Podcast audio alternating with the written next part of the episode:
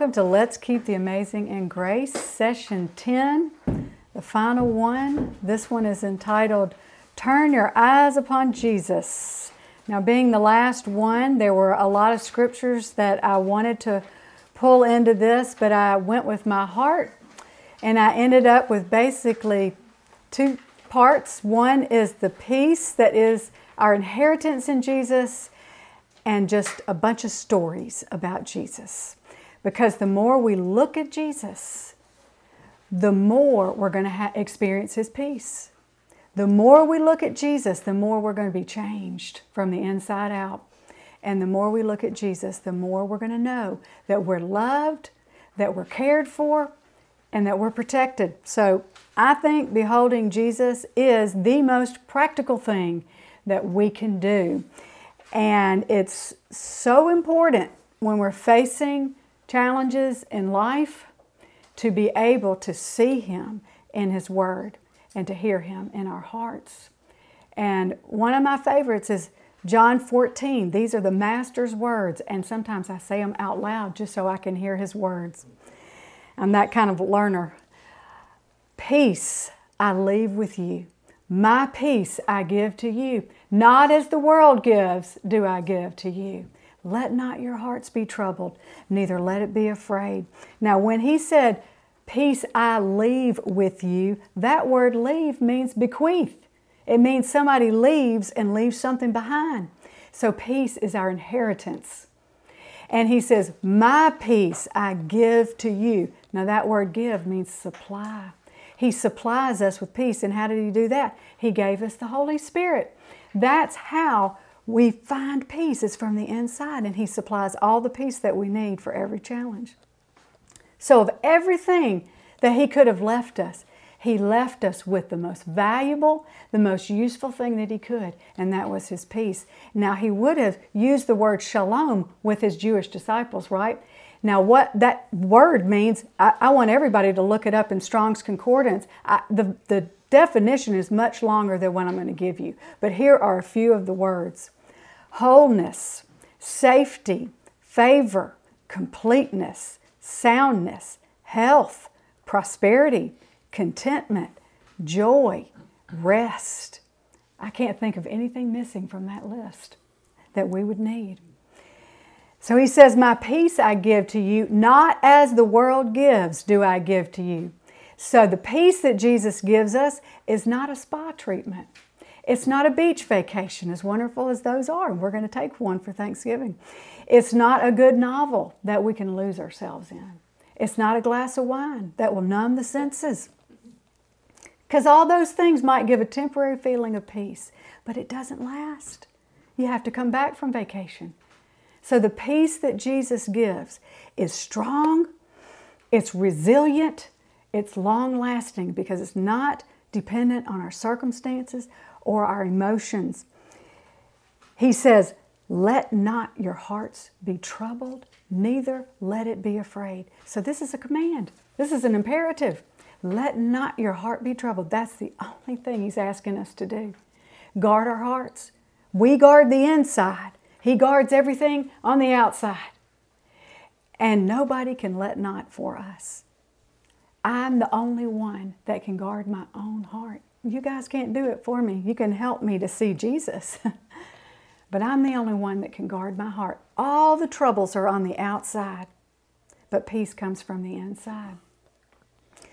Let not your hearts be troubled, neither let it be afraid. And that tells me that being troubled is the first step to falling into fear, into that paralyzing fear. So if we never let our hearts get troubled, we'll never be afraid. I think that's amazing. We have that option in life. I do not have to be afraid. But if I do become afraid, and I have been afraid before, it's the same answer turn your eyes upon Jesus. And remember, if there's anything I, I would want everyone to remember, is that the peace that Jesus gives us begins in our conscience.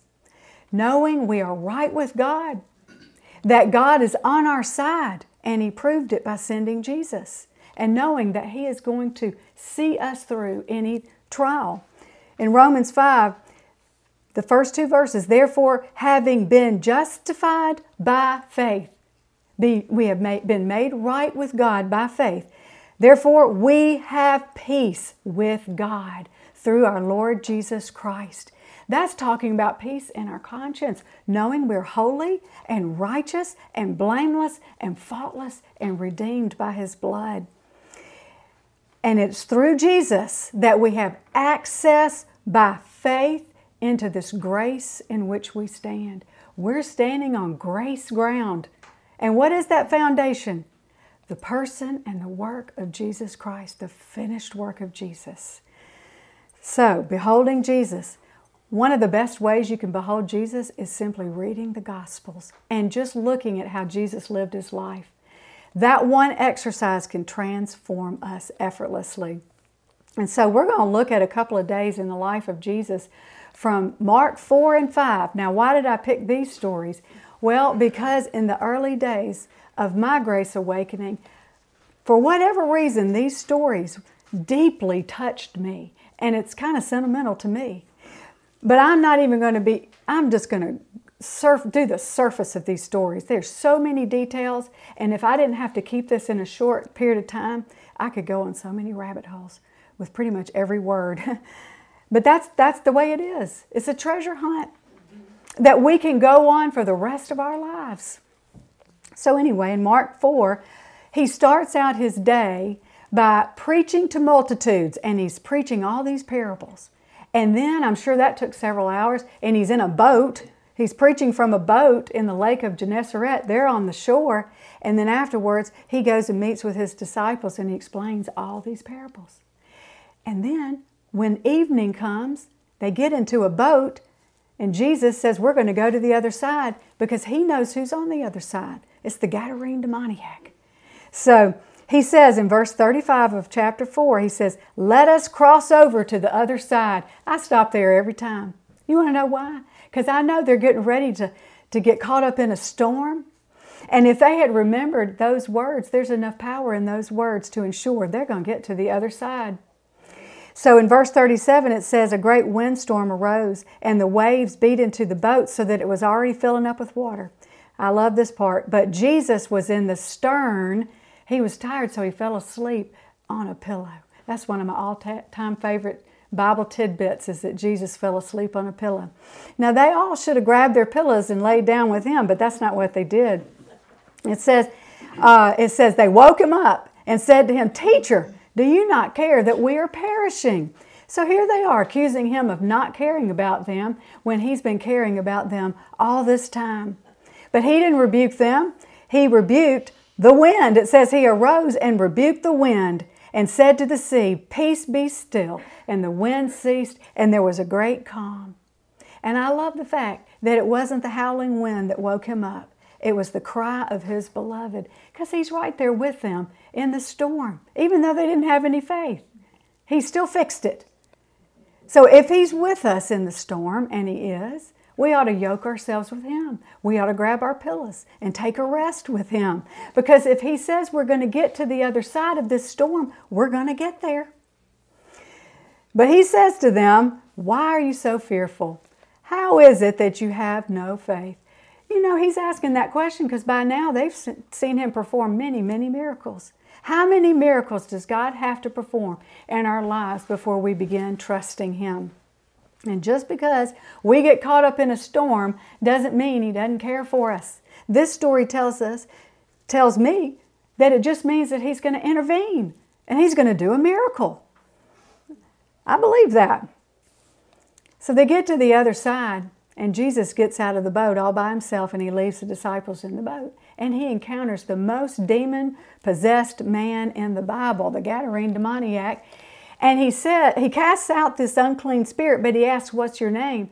And the spirit says, My name is Legion, for we are many.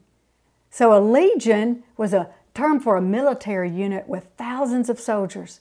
This man was possessed with thousands of demons. And he commanded them to come out, and they begged to be put in this herd of 2,000 swine. And he says, Okay. And so they jump into the swine, and the pigs violently run over a cliff and are drowned into the sea. and everybody hears about it and all the people come and in Mark 5:15 this is my favorite verse of this story they saw the one who had been demon possessed and had the legion now he's sitting a picture of rest clothed all of his shame is gone and he's in his right mind yeah. the kindness of the Lord leads us to change our minds and Jesus was the kindest person this man had ever met. And he wanted to go with him, but this is what Jesus said. He says, I want you to go home to your friends and tell them what great things the Lord has done for you and how he has had compassion on you. And he departed, and this man began to proclaim in Decapolis all that Jesus had done for him, and everybody marveled. So they went back. They, he gets back in the boat, they go back. And I think about this they went all that way through the storm for one person. And then they went back. All that trouble they went to. But how many people heard how wonderful Jesus is? So they get back to the other side, they get out of the boat, and a multitude of people comes to come around Jesus. And this is when the synagogue ruler, Jairus, comes up to Jesus and begs him to heal his little 12 year old girl who is dying. So he starts heading toward Jairus' house, and this woman who'd been bleeding for 12 years comes up behind him, and she has this incurable disease. And she has spent everything she has on doctors, but she just kept getting worse. So she's broke, she's desperate. She comes up behind Jesus and she's thinking, if I can only touch his clothes, I shall be made well. Now, there's a lot I could tell you about this story, but I'm just going to keep it simple. She's breaking the law by doing this because she's bleeding. She's been isolated for 12 years because when a woman was bleeding, she was considered unclean.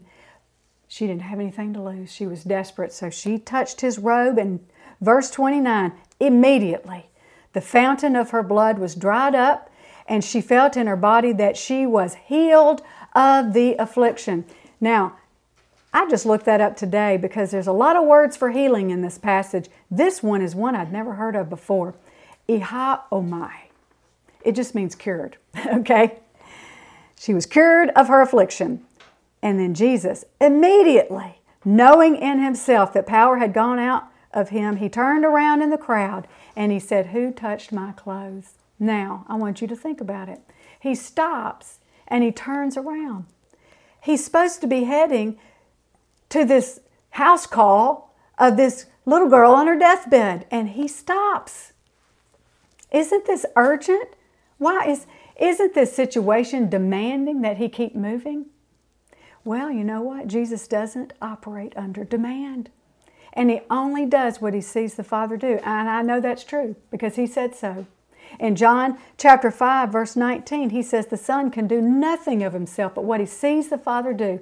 For whatever the Father does, the Son also does in like manner. So, you know what that tells me? Jesus saw the Father healing this woman with the issue of blood. He saw the Father stop, turn around, and talk to her. That's why he did it. So we don't have to ever worry, even if the situation seems hopeless, we don't have to worry that Jesus will ever be late.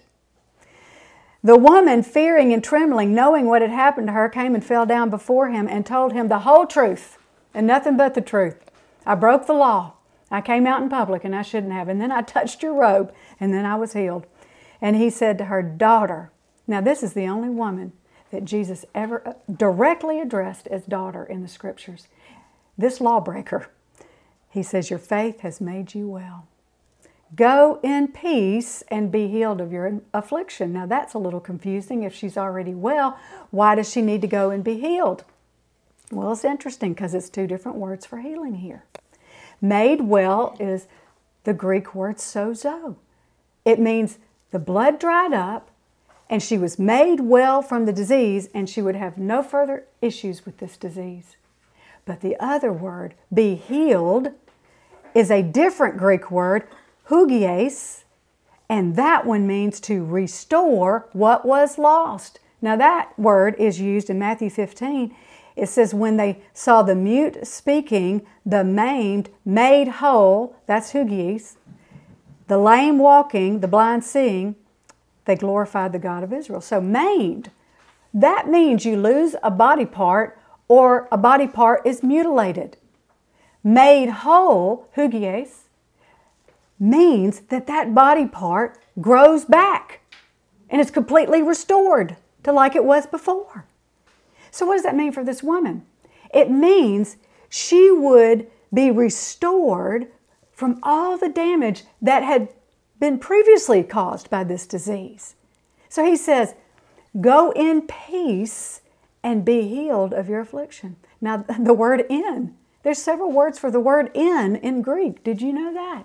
This one is eis, and it literally means into. It's the word they would use go into a house. So he says, Go into peace and be healed, be made whole, be restored. So go into peace like you'd be going into a house or a dwelling place. I thought, go into shalom like a home.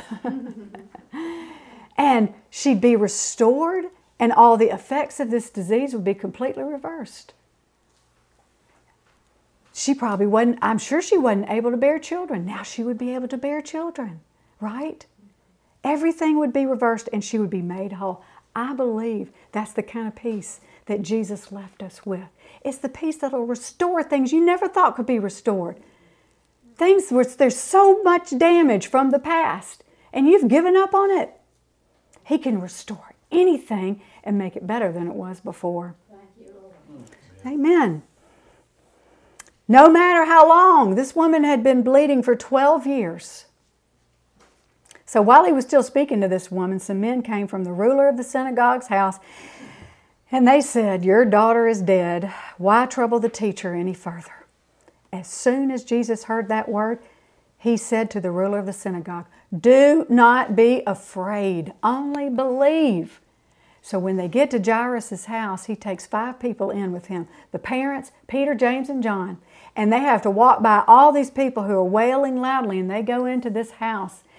And Jesus touches the little 12 year old girl and he says, Little girl, arise. And immediately she started walking. She got up and started walking. Just think about it. I think it's amazing.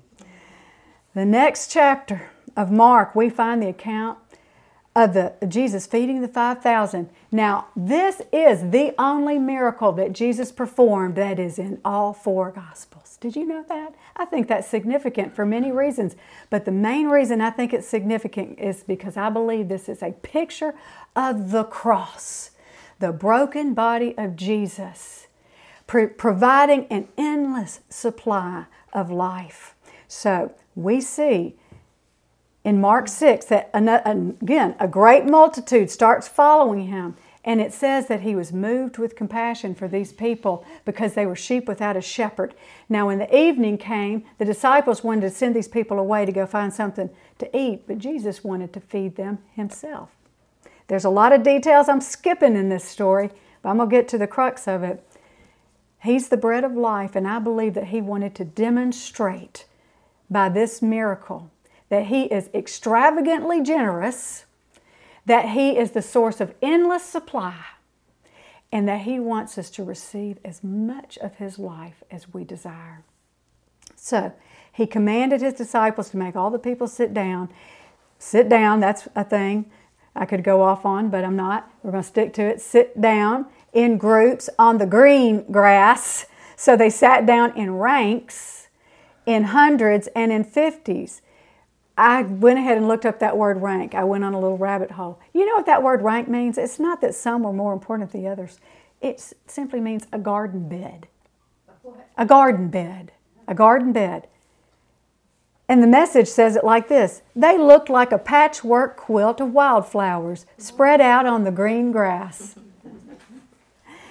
So when Jesus had taken the five loaves and the two fish, looked up to heaven, blessed and broke the loaves and gave them to the disciples to set before the people, and the two fish he divided among them all. Okay, I'm going to stop. I want you to notice he took, he blessed, he broke, he gave the bread, because that's going to come up in a minute.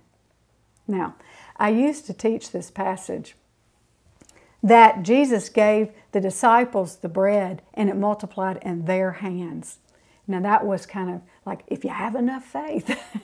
He'll multiply. Whatever's in your hands, He'll multiply it. But I got it wrong. That was all about man.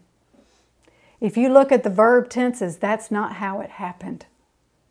Kenneth Wuest again, his commentary on Mark 6:41, he says those verbs broke and gave, those two are in different tenses. Broke is in the aorist. Gave is in the imperfect. Now what does that mean? Aorist means instantaneous, an action that was not repeated. Imperfect means a continuous act. So, he broke the bread once and never broke it again. But he gave and gave. The, the giving never stopped, it was continuous. That tells me that the multiplication happened in his hands between the breaking and the giving. And all the disciples had to do was come and get some more keep coming back for more to give to the people. Now, Luke 22, at the Last Supper, I want y'all to hear this. He took the bread, he gave thanks, meaning he blessed it, he broke it, and gave it to them, saying, This is my body, which is given for you. 1 uh, Corinthians 11 says, This is my body, which was broken for you. He says, Do this in remembrance of me. There are your verbs again. He took, blessed, broke, and gave the bread, his broken body. So, the feeding of the 5,000 is giving us a picture of what happened when his body was broken at the cross. His body was broken once, it never was broken again after that. But there's a continuous giving of life from that one act of love. So, verse 42 they all ate and were filled. In John's account, it says they ate as much as they wanted. And they took up 12 baskets full of fragments and of the fish. And those who had eaten the loaves were about 5,000 men. Now, Matthew's account says, besides the women and children. So you add in the women and children, how many do you think you have? 20,000 or so? It's a lot of people. Interestingly, there's a detail in this story that is only given in John and none of the other Gospels. It's the reason that they gathered up the fragments. John 6 12. So when they were filled, Jesus said to his disciples, Gather up the fragments that remain so that nothing is lost. Now, I think that's the, the divine economy of Jesus, and there's something about the wisdom of God in that. But I want to ask you a question. Why did Jesus, who can multiply food, why was he concerned about fragments that were left over? I don't know. Okay? That's homework. Next time we get together, you tell me why. See, there's no end to this, right? I just saw that today. I'd never seen it before. We can highlight every single detail and meditate on every mm-hmm. word, and we never get to the end of it. And, you know, I've often thought about how wonderful it would be to gather a group of people on a regular basis and all we do is go through the stories of Jesus and look at Him like an Emmaus walk. You remember that? Wouldn't that be awesome? Yes, Wouldn't our hearts just burn within us like those two? You know the story about the two on the road to Emmaus. They said their heart burned within them. Yeah. So I'm going to talk about them for just a second. So these two, they it was after the resurrection and they had been in Jerusalem and they were walking back to Emmaus. And Jesus appears to them on the road. But the Bible says that their eyes were refrained from recognizing him. And he asks them, Why are you so sad? And they were shocked. They were like, You haven't heard? And so they t- start telling everything that had happened that there's Jesus of Nazareth, this man he was condemned to be crucified and he died and they put him in a tomb. But now the disciples, the 11, you know, because Judas is no longer part of them, right? So the 11 had been talking about how the tomb was empty and how this angel, these two angels had said that he was risen from the dead and they were all confused. They thought that Jesus was going to be the redeemer of Israel. So what in the world is going on? And so he says to them, O foolish ones, and slow of heart to believe, and all the prophets have spoken, ought not the Christ to have suffered these things and to enter into his glory? He's saying all these things were predicted. Verse 27 And beginning at Moses, the first five books were written by Moses. the first five books of the Bible, and then all the prophets. In other words, the entire Old Testament, Jesus expounded to them in all the scriptures the things concerning himself. He said, There I am, there I am, there I am, in every scripture. But they didn't know it was him because he had restrained their eyes from knowing who he was. So then they get close to Emmaus. Oh, I want to just tell you why I think this is, because I think it applies to us. I believe it was more important that they see him in the Word than they see him in the flesh. Because that's the way it is with us, right? The Holy Spirit will guide us into all truth and testify of Jesus here and here and here and here. I think that's a message for us. And so, anyway, they get close to Emmaus and they say, Come on in, and why don't you stay with us? So he came in with them. In verse 30, it says, Now it came to pass as he sat at the table with them that he took bread, blessed, and broke it, and gave it to them. And then their eyes were opened and they knew him. And then he vanished from their sight. Wow. And you know what it says? It says that they ran back to Jerusalem. I wonder, you know, they've walked seven miles. Now they're going to run back seven miles. That's like a half marathon. But anyway, I want to tell y'all, I did this today. It's so easy to go on rabbit trails. I thought, okay, when did they see Jesus? In what order did everybody see Jesus? They were the second people to see Jesus. Why would he appear to them before the 11? This is before he came through the walls. I don't know the answer. That's homework. Anyway, they said to one another, Did not our heart burn within us while he talked with us on the road, while he opened the scriptures to us? So they go back to Jerusalem. They find the 11. And look at verse 35. They tell them how Jesus was known to them in the breaking of the bread. So when he broke the bread, that's when their eyes were open and they knew who he was and they believed. I want y'all to just go read Luke 24 and all the corresponding passages. They still didn't believe, even after he came through the walls. And he's like, Look at my hands. And it was like, because of the joy they were feeling, they, they couldn't even believe. They were so happy they couldn't even believe. Anyway, doesn't make any sense. But there you go, those four verse, those four verbs again. Took, blessed, broke, and gave. Same ones at the feeding of the 5,000, same at the Last Supper. When we have a revelation of the broken body of Jesus and his shed blood, we're going to truly know him and we will believe and our hearts will burn within us. So, I wish I could spend, you know, I don't know, the rest of my life Sometimes I think that's, that's all I want to do is talk about Jesus. And I wish I could tell you all of the stories that have so deeply touched me, especially since this revelation of grace, because I see every story differently now. I used to look for myself in every story and see how I could be a better person. But now I just meditate on Him. And you know what happens? It becomes so personal. And so I'm I don't have any note I don't have notes of this in yours. I just didn't put y'all notes on this, but I'm going to just tell you some of them real quick if that's okay with you. John 13, the very first verse is this, this is the one that touches me the most deeply. He loved them to the end. He loves us to the end of our wandering, our wandering, of all our independence and our pride and our faithlessness. He loves us to the end. And then he stoops down to wash our feet, our dirty feet, soiled with the devil's food, the dust of this world, all the lies, all the condemnation that gets, gets us dirty in our walk, and He washes it with the water of His Word, which we know from Ephesians 5, He gave Himself for her. Then He wipes it with the lention, that's the Greek word, the linen towel. You know what linen represents in the Bible? The gift of Christ's righteousness. He dries our feet so they're not sticky. You walk around in wet feet, you get they get sticky, right? In John 10, he's the good shepherd. He calls us by name. He came to give us abundant life. John 10 10, you know that one. Life more abundantly.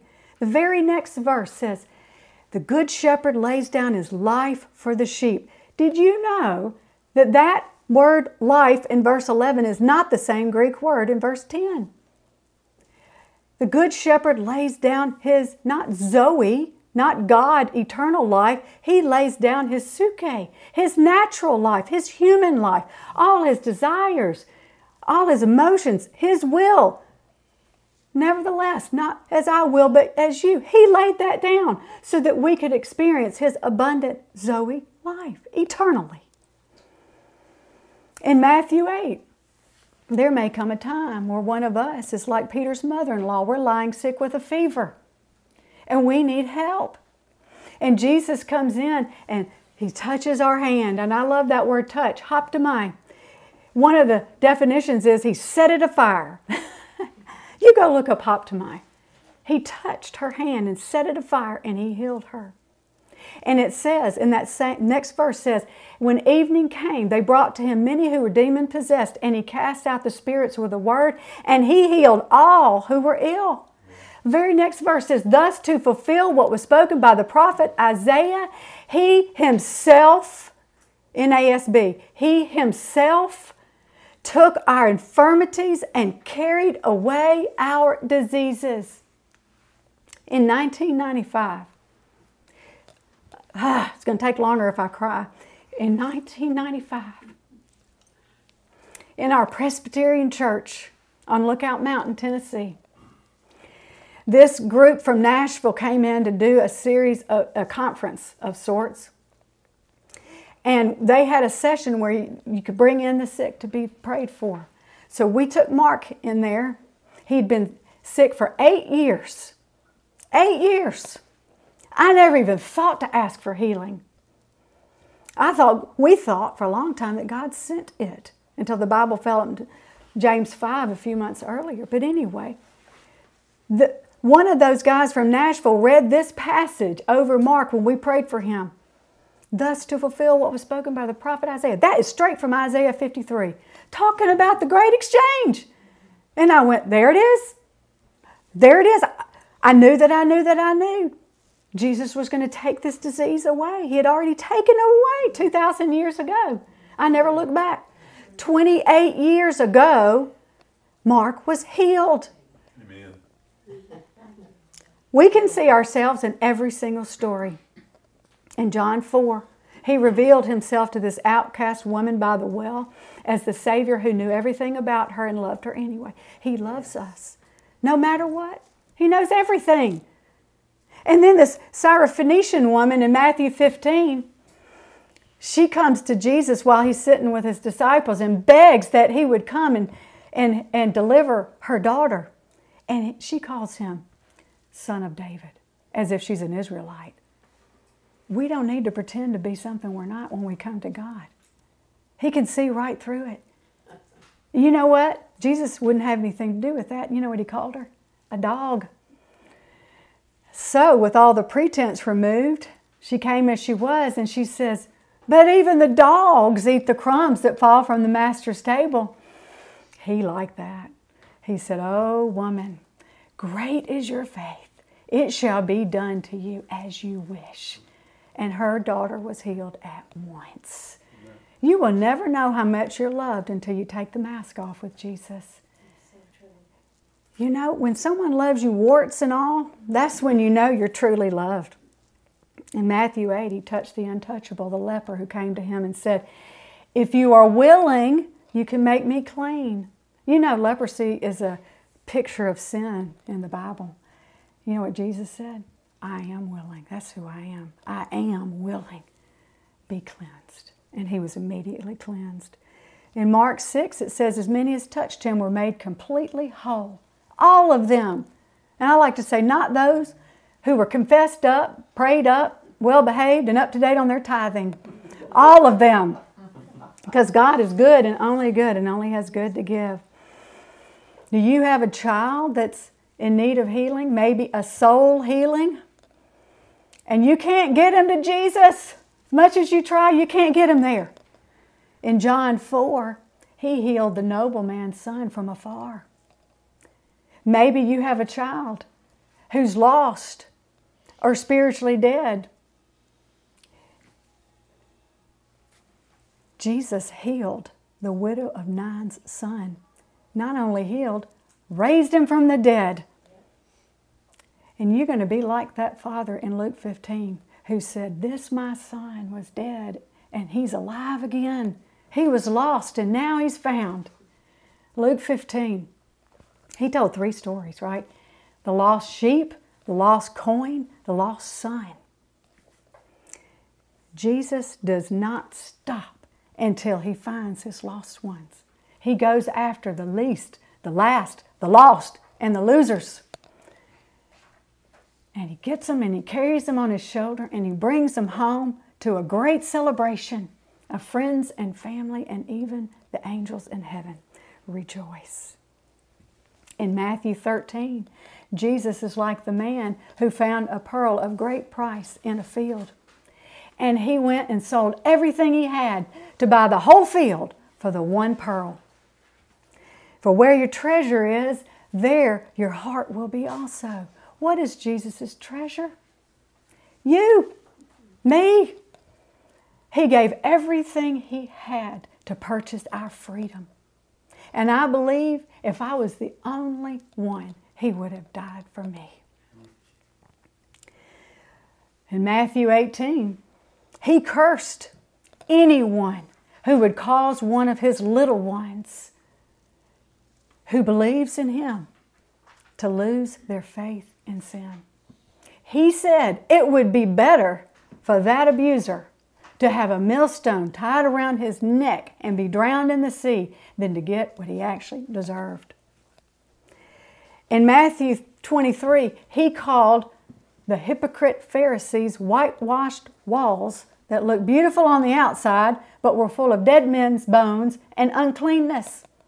In John 8, he said they were of their father, the devil, the father of lies.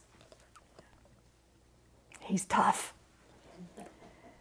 In Luke 22, he predicted that Peter would deny him three times.